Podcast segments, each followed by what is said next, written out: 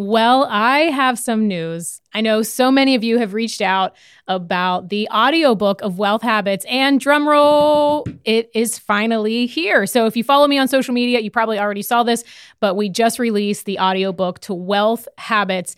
And thanks to all of your support, it has already hit number one new release on multiple lists. So thank you so much for everyone that pre ordered. And if you were waiting for it to be available, it is now available for download on Audible or wherever you listen to your audiobooks.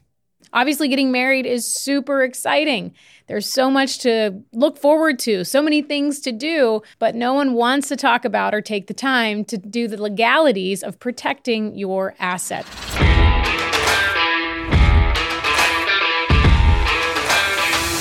Welcome to Generation Wealth. I'm Candy Valentino, and I've been building businesses and generating wealth before I could legally order a drink. For more than two decades, I've built, scaled, acquired, and exited businesses, all while investing in real estate and building financial freedom. Now I want to help you expand your wealth and give you the proven roadmap to implement today. It doesn't matter if you're a part of Generation X, Generation Y, or Gen Z, it is time to join Generation Wealth. Now let's get started. Hey guys, welcome back to the show. This one is going to be a little different than probably some of the other things that we've talked about before. This might get a little like legalish, a little attorneyish, but listen through because I think this is not just about how much you make, this is about what you keep. And if you are in a relationship, you're going to be getting married, or you're already married, this could be something that is important to you. Now, I'm going to throw in a caveat first. I don't care what your opinion is about the topic necessarily that we're going to talk about. I just want you to have the information because obviously anyone who gets married thinks that their marriage is going to last forever, although we know that more than 50% of all marriages end in divorce. So I think this is an important topic. You can at least have the information, decide if it's for you, and then move on. But I think it's an important topic when we talk about wealth. Obviously, getting married is super exciting. There's so much to look forward to, so many things to do, but no one wants to talk about or take the time to do the legalities of protecting your assets. And according to the American Academy of Matrimonial Lawyers, yes, there is a thing, in 2020, 68% of divorce lawyers reported an increase in prenup agreement requests compared to 2019, just one year prior. So let's break down the difference between a prenup and a postnup, yes, there is actual thing. Most people talk about prenup. That's what you do before you get married. A postnup is something that you do after. A prenuptial agreement is also known as a premarital agreement. It's an enforceable contract between two people entered into before they get married. This outlines the rights and obligations of each of the individuals if the marriage should end in divorce or death. They are used as safeguards to protect assets of both individuals that have been owned before marriage. This applies to businesses, family property, inheritances, investment accounts, all of those things. A prenup protects you pre marriage.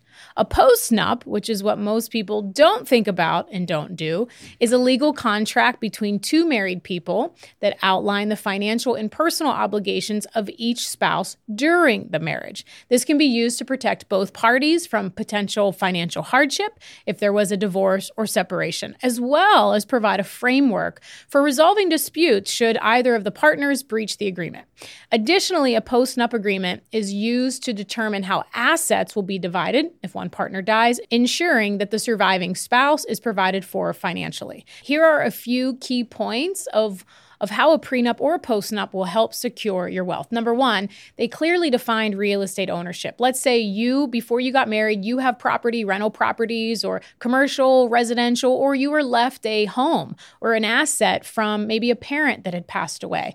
It will clearly define who owns what should there ever be a divorce. Also, this applies to business interests if you're a partnership or you own a business.